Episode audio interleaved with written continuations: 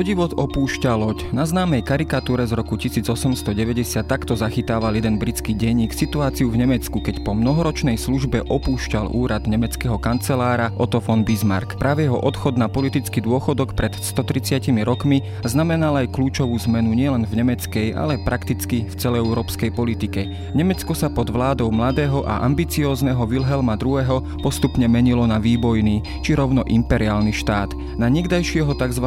železného úžasného kancelára Bismarcka a jeho ďaleko obratnejšiu zahraničnú politiku sa preto spomínalo s istou dávkou nostalgie.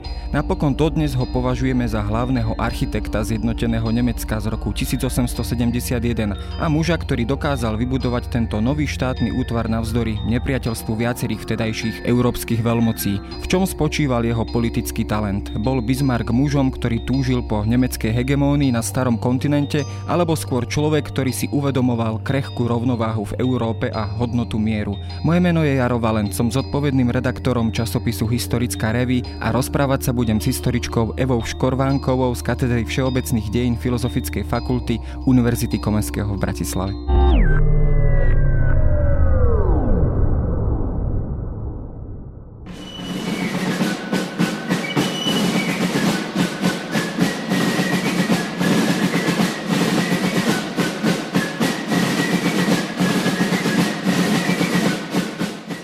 Úvode som samozrejme spomenul ten veľký prívlastok von Bismarcka, teda ako zjednotiteľa Nemecka.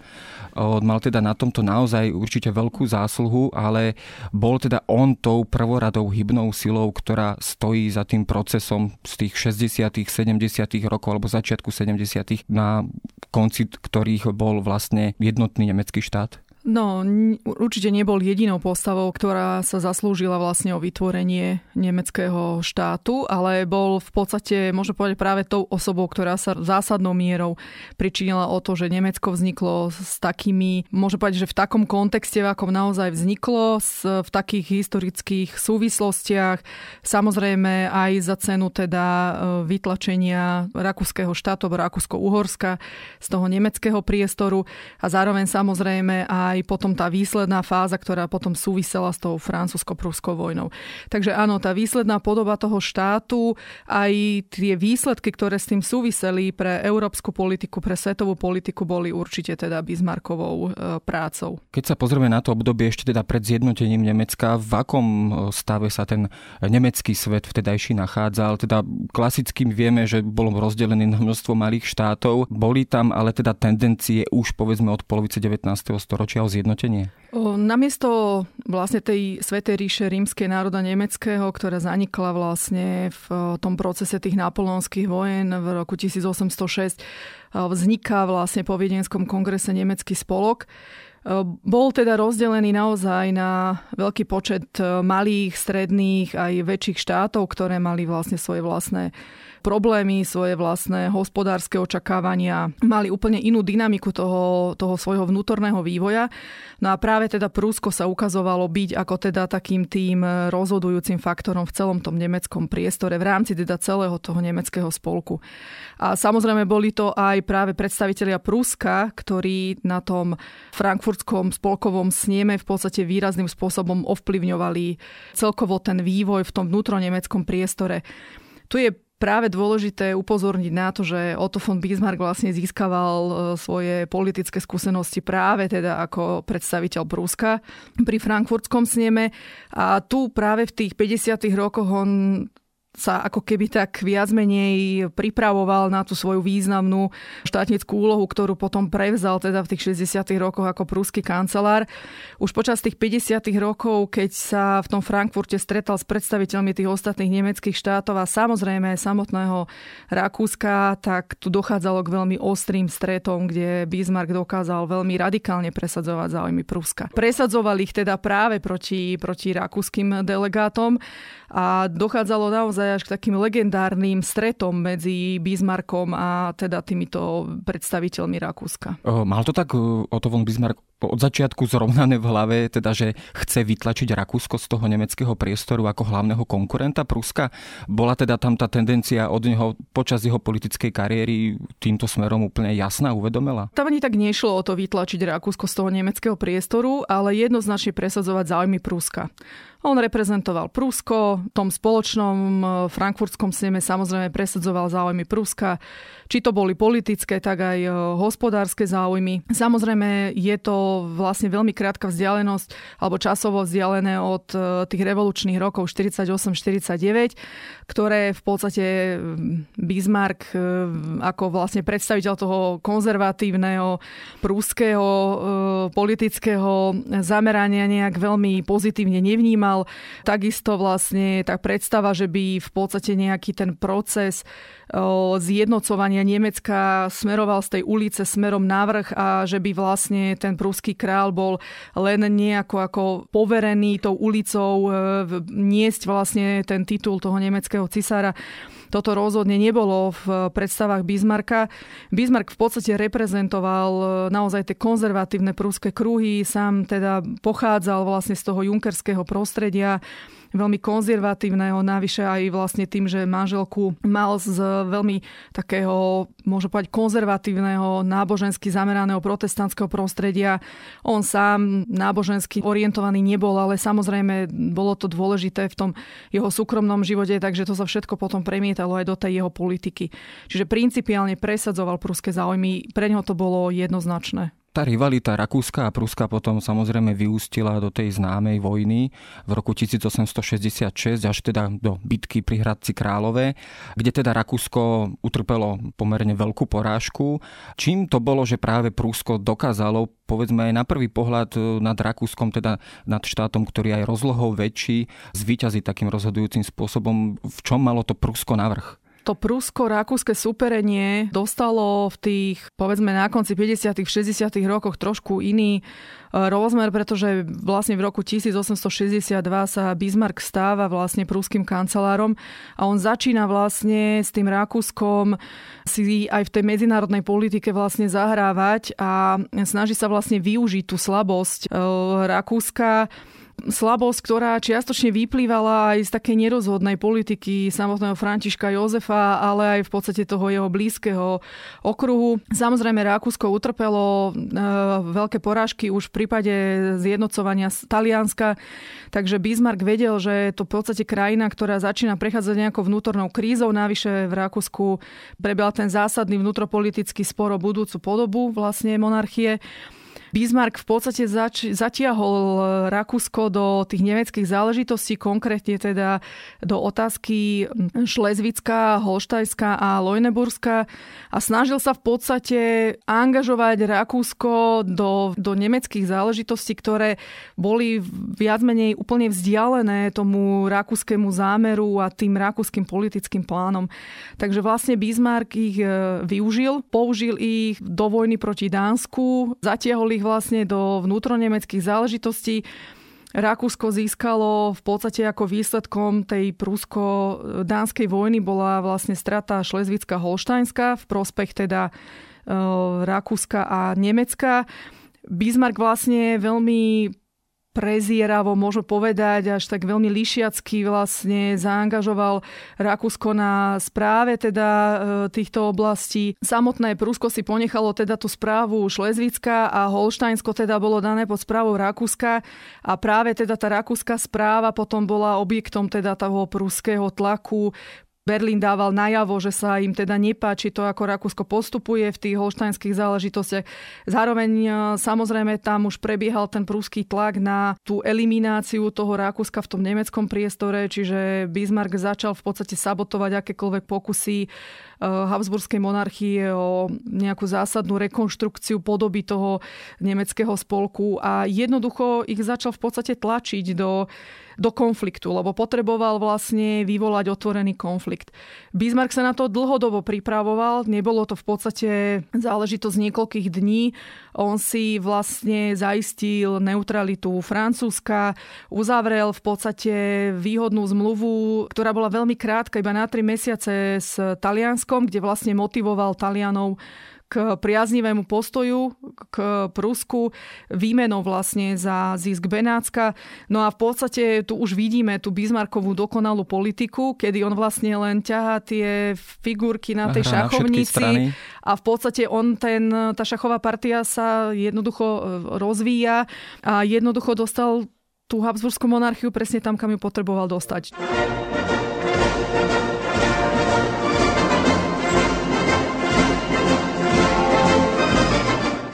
Taká jeho prezieravosť sa možno prejavila aj tým, že keď už vlastne Rakúsko bolo porazené po bitke pri Hradci Králové, e, tak e, nemeckí generáli chceli vlastne ďalej pokračovať až na Viedeň.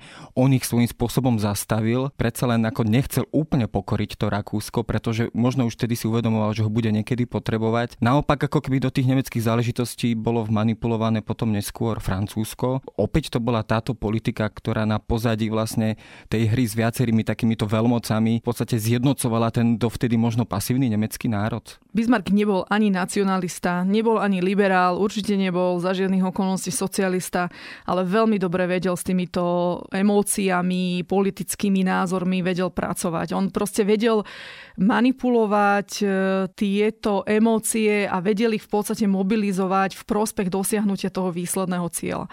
A to vlastne vidíme aj tu, že jemu stačilo v podstate dojednanie toho pražského mieru. On vedel proste, čo potrebuje dosiahol vlastne úplne vytlačenie Rakúska z toho nemeckého priestoru a vedel, že tým pádom vlastne už v tom nemeckom priestore môže hrať vlastnú hru, že tam už jednoducho Rakúsko prítomné nebude.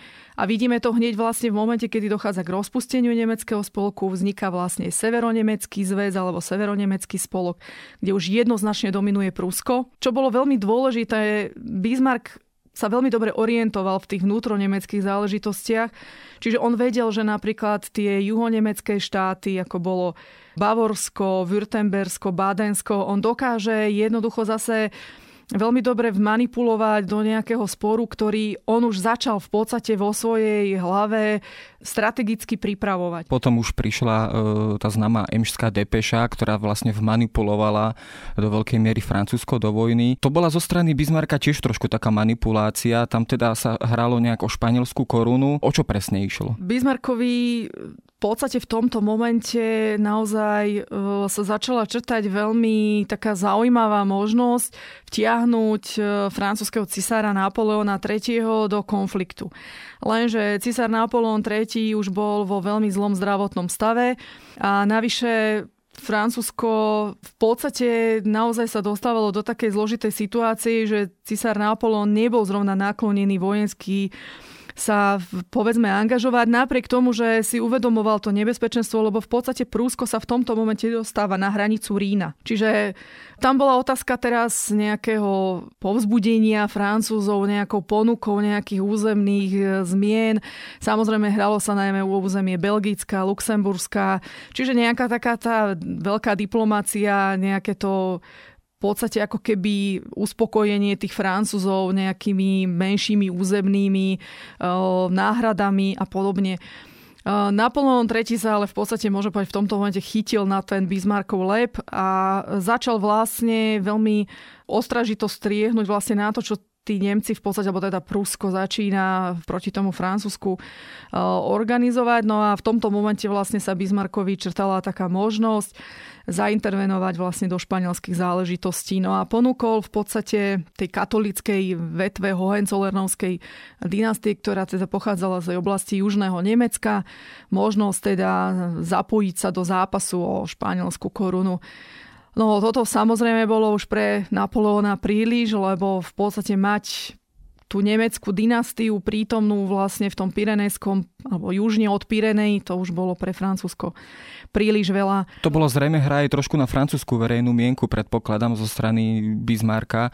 Pokiaľ viem, tak dokonca tá samotná verejná mienka francúzska, alebo nátlak ulice trošku ako keby donútil Napoleona do toho vojnového konfliktu. V podstate sa Francúzi snažili jednoducho skôr využiť e, vlastne prítomnosť prúského kráľa e, Wilhelma, ktorý sa nachádzal teda e, mimo to územie Prúska, on tam teda bol v kúpeloch a práve môžem povedať, že také niekedy v tých dejinách rozhodujú také veľmi zvláštne okolnosti, že taký pomerne hrubý nátlak toho francúzského výslanca, ktorý teda na toho Wilhelma naliehal, aby on v podstate no, sa nejako zaviazal, že teda sa nebudú tí Hohenzollernovci angažovať v tých španielských záležitostiach, čo v podstate tomu Wilhelmovi zase nebol až taký problém, lebo Wilhelm to považoval za v podstate niečo, čo je mimo záujem Pruska on celkom tú Bismarckovú hru nehral, ale samozrejme neuvedomoval si, že už v tomto momente je tiež len postavou na tej Bismarckovej šachovnici. Práve to, že v podstate Wilhelm bol veľmi ústupčivý a toho francúzského vyslanca prvýkrát prijal úplne bez problémov, ale na druhýkrát už mu to prišlo obťažujúce a už sa s ním proste stretnúť nechcel a už to považoval za vyriešené a v tom momente vlastne píše Bismarckový list, v ktorom teda to možno trošku v takom hneve prezentoval tak, ako že na ňo tí Francúzi vyvíjali nátlak. No a samozrejme Bismarck tú depešu ešte ďalej upravil a vlastne dokázal tým naozaj zmanipulovať tú verejnú mienku. Nielen Prúsku, samozrejme, lebo v tomto prípade sa hralo hlavne o tie juhonemecké štáty, lebo tie on potreboval do tej vojny proti Francúzsku zapojiť, lebo toto bola tá cesta k tomu zjednoteniu, zaangažovať vlastne tie juhonemecké štáty.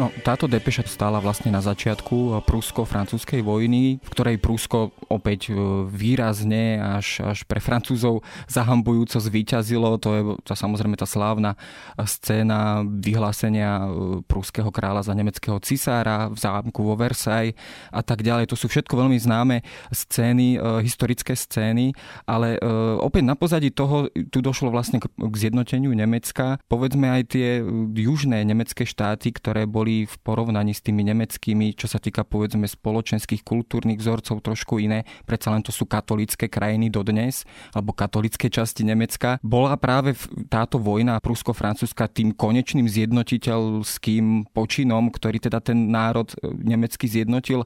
Povedzme aj povedzme cez tie ľudové vrstvy, naozaj to vyvolalo nejakú eufóriu, vlnu e, nadšenia, vlnu patriotizmu? Tam bol dôležitý práve ten rozmer, e, to ako Bismarck vlastne vedel aj prostredníctvom tlače, aj prostredníctvom vlastne manipulovania s to verejnou vienkou tú vojnu prezentovať ako vojnu vlastne toho nemeckého proti tomu francúzskému. Čiže už tam nie je ten rozmer toho pruského, ale už je tam zrazu ten rozmer toho nemeckého. Aj to, že vlastne aj tie južné nemecké štáty poskytnú svoju armádu a spolu s tou Pruskou vlastne tiahnu na Paríž, to je veľmi dôležité v tomto, v tomto e, momente. Samozrejme z pohľadu Prúska, ona tá vojna s Francúzskom mala ešte aj taký ten rozmer tej odvety vlastne za to napoleonské. Tiahnutie na Berlín a ono to dostalo naozaj taký veľmi Eh, by som povedala, nacionalistický rozmer práve tým, že sa tam využívala aj tá historická pamäť, takéto porovnávanie vlastne, áno, zase je to Napoleon, zase proti Napoleonovi a samotný Wilhelm I, ktorý v podstate bol ešte pamätníkom tých udalostí, lebo nakoniec on bol vtedy dieťaťom, takže si to veľmi dobre pamätal, ako z toho Berlína s tou rodinou pred tými Napoleonovými vojskami utekali. Takže u neho to bolo naozaj ako aj v podstate to dostalo taký ten osobný rozmer.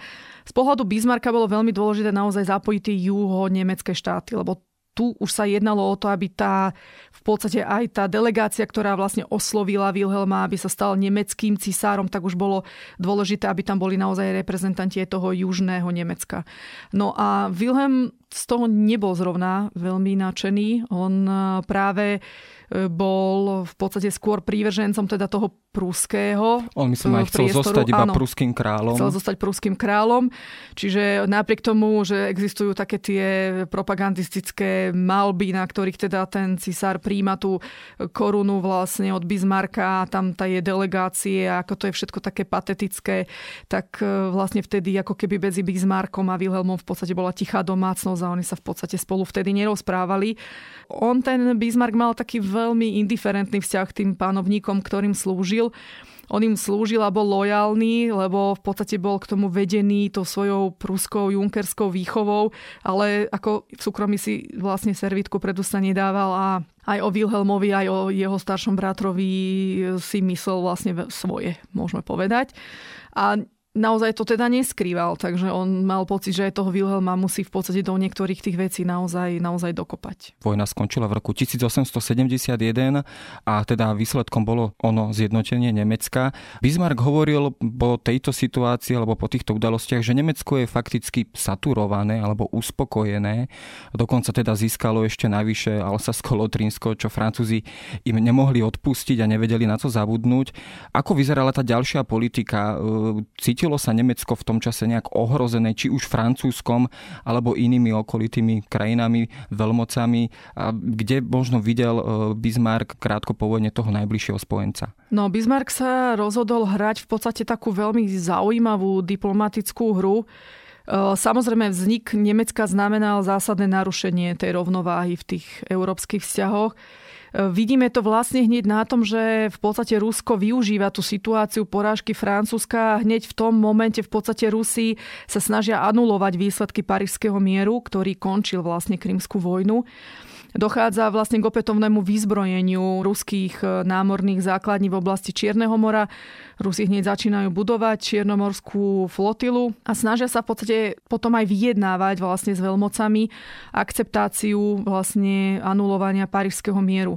Francúzsko bolo v katastrofálnej situácii v podstate. Ocitlo sa naozaj e, v hlbokej kríze. Nie len čo sa týkalo zahraničnej politiky, lebo na to mohli Francúzi na veľmi dlhé obdobie zabudnúť, ale aj z hľadiska vnútropolitického vývoja vo Francúzsku. Samozrejme prebiehal ten zápas o tú podobu toho po napoleonského e, štátu. Parížska komúna, samozrejme, a otázka teda, či sa z Francúzska stane republika, alebo aký bude ten ďalší vývoj.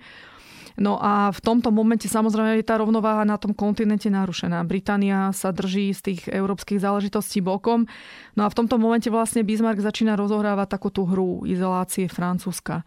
On si samozrejme uvedomoval, že to Francúzsko na tú porážku nezabudlo. Ani nezabudne, o tom ho nakoniec veľmi dobre presvedčali francúzski politici kde napriek tomu, že v podstate aj v tých 80. rokoch stále existovali také tie krúhy, ktoré reálne uvažovali o zlepšení vzťahov s Nemeckom, Veľká časť francúzských politikov bola jednoznačne rozhodnutá teda sa Nemecku revanšovať za tú porážku. Tú veľmi hanebnú porážku, áno, to je veľmi dôležité. Aj vlastne za ten veľmi potupný akt vyhlasovania nemeckého cisárstva práve teda z priestorov Versajského zámku. Čiže Bismarck si uvedomoval, že tam v podstate na tej hranici ten nepriateľ je a snažil sa ho v podstate jednoducho vyšachovať z tej partie a rozohrávať tie spojenectva tak, aby Jednoducho tí Francúzi boli v totálnej izolácii, čo sa mu veľmi dlhý čas v podstate naozaj reálne darilo. Taký prvý spojenec je možno paradoxne práve Rakúsko, alebo teda potom neskôr už po e, zjednotení Nemecka Rakúsko-Uhorsko. Nebol toto problém možno predsa len tam niekde v úzadí, niekde v hlave predsa len aj tí diplomati, aj samotný František Jozef musel predsa mať, že teda musel mať niekde spomienku na porážku z Rakúsko-Pruskej vojny. Predsa len nebol toto problém, alebo naopak to spojenectvo bolo svojím spôsobom prirodzené? To spojenectvo čiastočne samozrejme nadvezovalo na tú tradíciu tej vzájomnej medzinárodnej spolupráce v rámci povedzme toho nemeckého spolku. Veľmi dôležité bolo v podstate aj to, že naozaj Bismarck bol práve ten, ktorý rozhodol o tom, že tá pruská armáda nezobrala útokom samotnú Viedeň.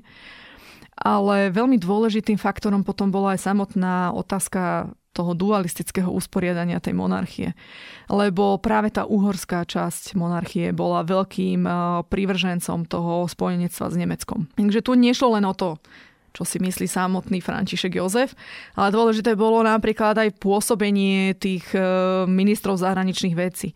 Samotný Julius Andráši, ktorý v podstate práve v tých 70. rokoch e, určoval vlastne potom už aj také tie konkrétne zmluvné podchytenie tých rakúsko-nemeckých vzťahov, ten sa naozaj výraznou mierou zaslúžilo to prehlbenie tej spolupráce do v podstate až takej tej osudovej e, roviny. Takto vznikol v podstate ten slávny dvojspolok. Neskôr sa on trošku rozšíril na trojspolok pri bratím Talianska. To bol aký ťah? Bolo to, bolo to namierené predovšetkým proti už spomínanému Francúzsku nejakým spôsobom v snahe ho izolovať? No, cesta k dvojspolkovému spojenectvu je veľmi zaujímavá, veľmi, veľmi zložitá vo svojej podstate, pretože, ako som spomínala, Bismarck sa usiloval vlastne držať v izolácii Francúzov. Čiže pre ňo bolo dôležité v podstate udržiavať veľmi dobré vzťahy vzťahy najmä s Ruskom a potom samozrejme aj teda s Rakúskom Uhorskom. Ale dôležitý tam bol práve ten faktor Ruska, lebo Rusko bolo v podstate takým naozaj najbližším nemeckým spojencom, respektíve pruským spojencom dlhodobo. Samotné vládnuce dynastie boli v podstate rodinne prepojené a samotný Bismarck dokonca strávil časť e, svojej profesívnej kariéry ako pruský vyslanec e, v Petrohrade. Takže on sa aj poznal s predstaviteľmi ruskej politiky, mal dobré vzťahy s Gorčakovom a podobne. Čiže on v podstate považoval, a nie len on, samozrejme, veľmi dôležitý bol ten faktor toho cisára Wilhelma, lebo Wilhelm I naozaj bol ten, ktorý bol hlavným advokátom tej spojeneckej e, spolupráce práve teda s Ruskom. Čiže Rusko bolo naozaj veľmi dôležitý partner. No a potom samozrejme to Rakúsko-Uhorsko. Lenže táto ideálna podoba tejto vzájomnej spolupráce, ktorá mala vlastne aj e, rozmer v podstate zmluvného dojednania, mala podobu vlastne spolku troch cisárov a bola ako keby takým logickým pokračovaním toho svetoaliančného konzervatívneho systému, mohla fungovať len do toho momentu, kým sa vlastne medzi týmito troma partnermi nezačali objavovať nejaké zásadné rozpory.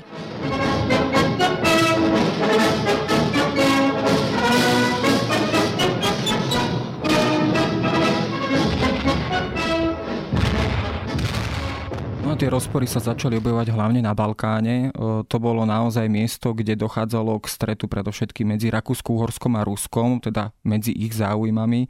Rusko sa tradične stávalo do role nejakého osloboditeľa slovanských národov alebo etnik na Balkáne.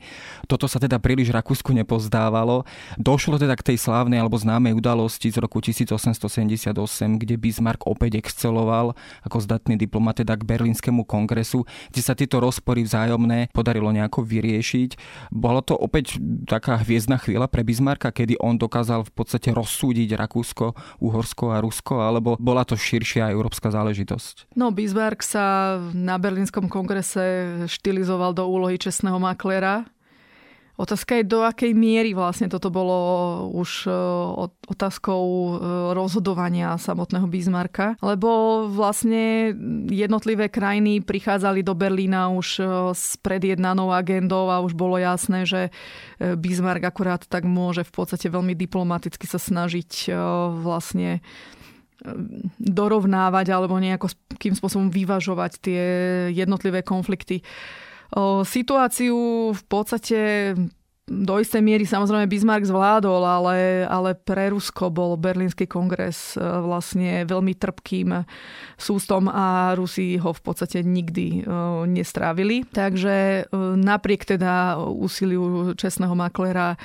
sa situácia v spolku troch cisárov ani teda v spojeneckom bloku medzi Nemeckom, Rakúsko-Horskom a Ruskom už nedala dlhšie udržiavať ten konflikt vlastne o ten Balkán samozrejme nevyhnutne vlastne vyplýval z tých jednotlivých geopolitických e, zámerov, ktoré tie jednotlivé mocnosti mali.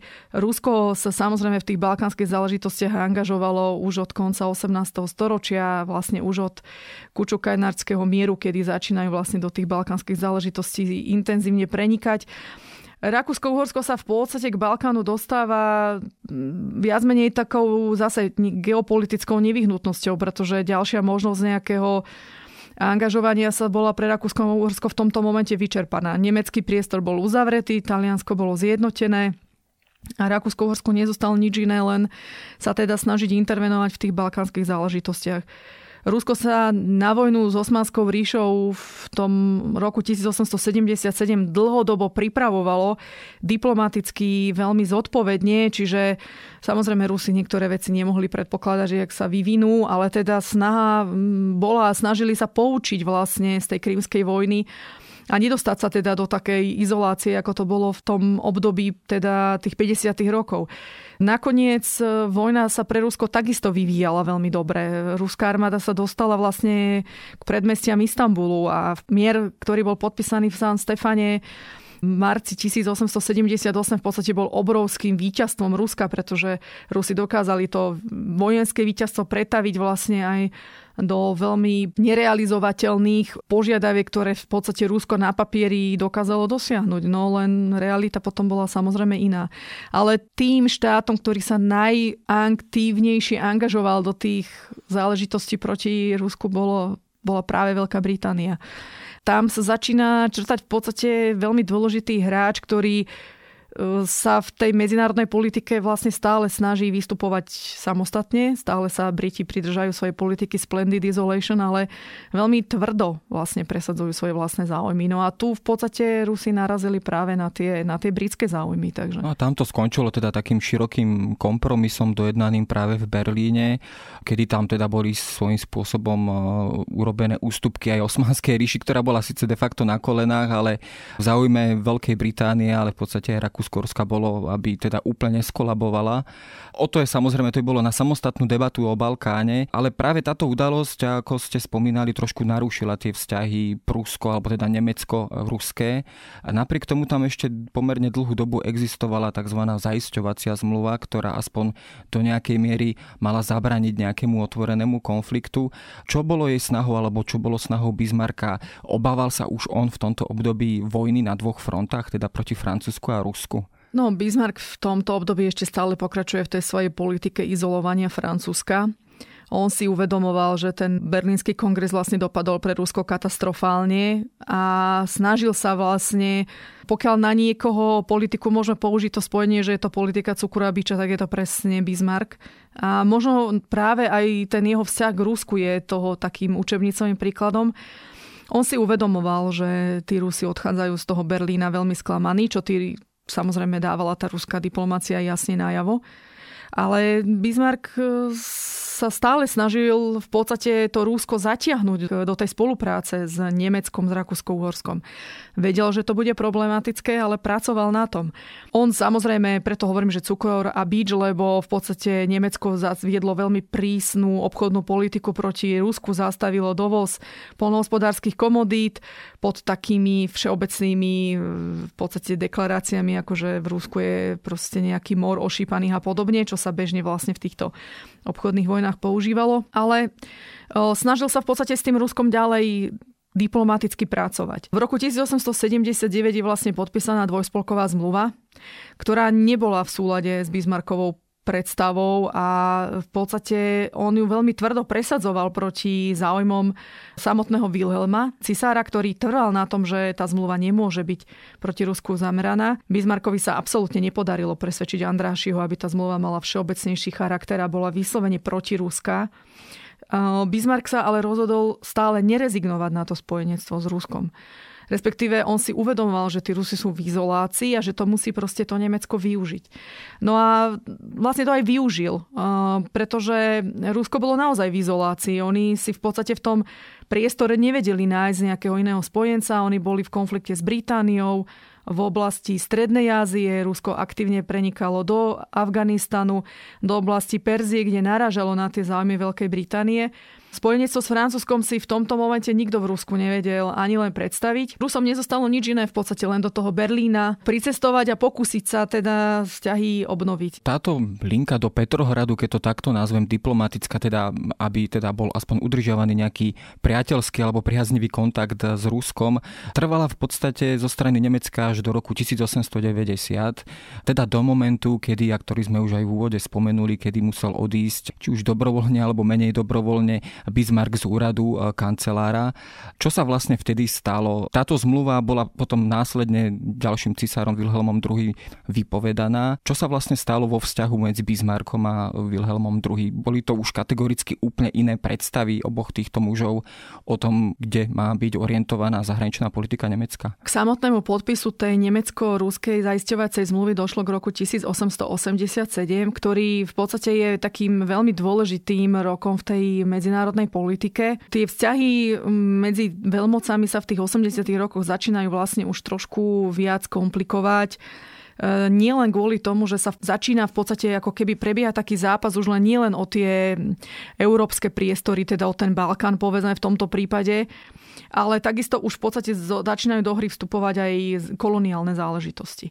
A samozrejme dôležitým faktorom v tej európskej politike začína byť práve Veľká Británia. Nemecko práve sa snažil vlastne Bismarck stále udržiavať vlastne tú francúzsku izoláciu. Teraz e, samozrejme existovala trojspolková zmluva s Talianskom. Taliani boli výhodný partner práve proti Francúzsku, čo paradoxne napríklad dvojspolková zmluva bola namierená proti Rusku a to Nemecko nepotrebovalo, ale práve príchodom toho Talianska do toho trojspolku sa čiastočne aspoň tieto dva štáty dokázali zhodnúť na tom spoločnom postupe proti Francúzom.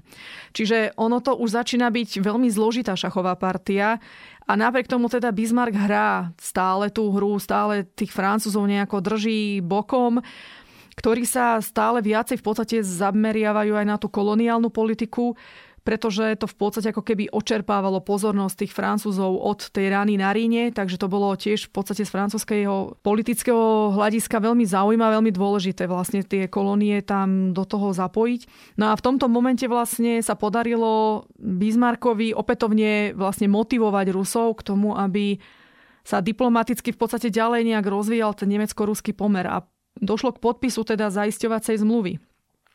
Pri podpisovania, pri vyjednávaní tej zaisťovacej zmluvy sa ale odohrala taká veľmi zaujímavá vec. A to vlastne Bismarck počas tej diplomatickej konverzácie s tým ruským e, výslancom vlastne prezradil znenie tej dvojspolkovej zmluvy. Samozrejme, Rusi o nej pravdepodobne nejakým spôsobom tušili, ale to konkrétne znenie, aj to, že je orientovaná vyslovene proti Rusku, samozrejme bolo aj pre tú ruskú diplomáciu veľmi dôležitým faktorom v tom ďalšom rozhodovaní.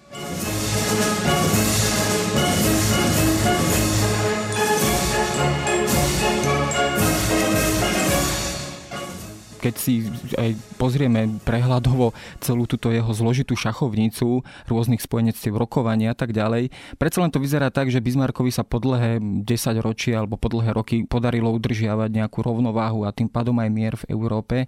Po nástupe Wilhelma II. k moci, teda už nástupcu Wilhelma I. a Friedricha III., ktorý teda bol cisárom len krátučko, ten zahranično-politický kurz sa zásadne mení v Nemecku a Bismarck vlastne odchádza zo stoličky kancelára kancelára.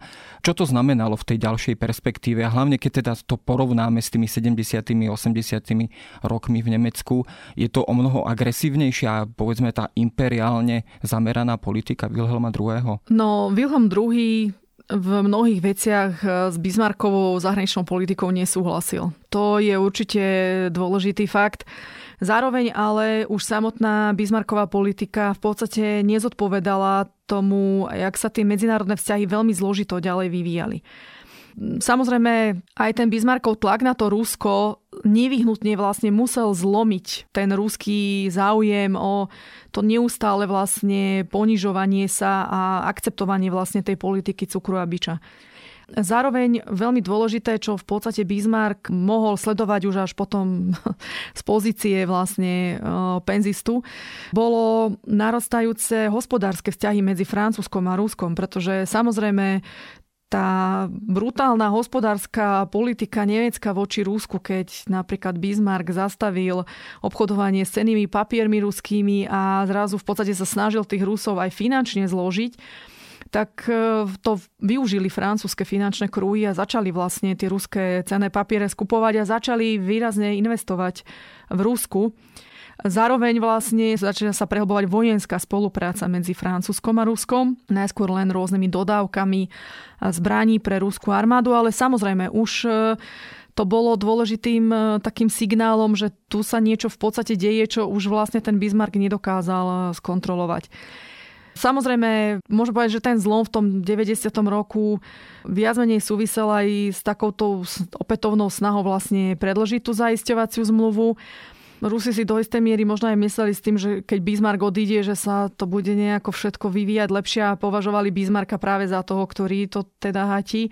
Opak bol pravdou, lebo vlastne práve cisár Wilhelm II v podstate nemal nejaký záujem na tom, aby ďalej vlastne v tejto politike zaisťovacích zmluv s Ruskom pokračoval. Samozrejme tá cesta potom už bez Bismarcka viedla de facto k prvej svetovej vojne. Samozrejme to je o mnoho e, zložitejšia cesta, než sa na prvý pohľad zdá. Každopádne Každopádne Bismarck potom zostal aj vo vedomí, či už teda tých nasledujúcich generácií ako človek, jednak ako zjednotiteľ Nemecka, ale teda bol to a môžeme mu naozaj pridať aj ten prívlastok akého si teda naozaj diplomata par excellence, šachového veľmajstra, ktorý vedel v tej Európe napriek všetkému udržať nejaký poriadok, rovnováhu a mier? Bismarck bol hlavne teda prejavom takej tej dlhoročnej stability on od roku 1862 bol kancelárom najskôr Prúska, potom Nemecka. Čiže v podstate predstavoval takú tú stabilitu. Nie obľúbenú stabilitu. Nebol populárny a on vlastne bol práve geniálny tým, že dokázal využívať, stavať jeden tábor proti druhému a presne to robil aj v európskej diplomácii. Že to, čo robil vo vnútri Nemecka, to on vlastne robil aj v tej európskej politike. Staval vlastne záujmy, povedzme, skupiny proti jednému alebo jednému proti druhému a podobne. Čiže naozaj ten šakový veľmajster by v tomto prípade bola tá presne to, čo by najlepšie zodpovedalo tomu, čo on dokázal. V podstate my to vidíme už hneď v momente, kedy on opúšťa ten svoj úrad. A Wilhelm II sa snaží vlastne nájsť nejakú filozofiu tej zahraničnej politiky, že vlastne čo teraz s tým Nemeckom po Bismarckovi a zrazu v podstate všetci tí, ktorí po Bismarckovi prichádzajú nakoniec samotný nástupca Bismarcka v, v úlohe kancelára Leo von Caprivi proste sa stal s námi to svojou vetou, že nedokáže sa v podstate naraz e, žonglovať s piatimi loptičkami a že on to v podstate nedá na, na toho Bismarcka, že to proste nevie. A tam sa naozaj ukazovalo, že tá nemecká politika stratila svoj smer. Samozrejme, Wilhelm II sa ujal e, takých veľmi zásadných zásahov do zahraničnej politiky tá politika dal je teda taký honosný názov, že to je politika nového kurzu, ale ukázalo sa veľmi rýchlo, že to skôr taká tá tiež veľmi známa karikatúra, ako vlastne tí nemeckí politici sedia v tej loďke a tú loďku v podstate kormidluje cisár Wilhelm II, ale on ako keby v podstate stratila kormidlo. Čiže on tam ako keby je, ale nevie sa, kam to ďalej ide. To všetko je samozrejme už ale na samostatnú kapitolu a samostatné rozprávanie, ku ktorému sa niekedy dostaneme. Ďakujem za diskusiu.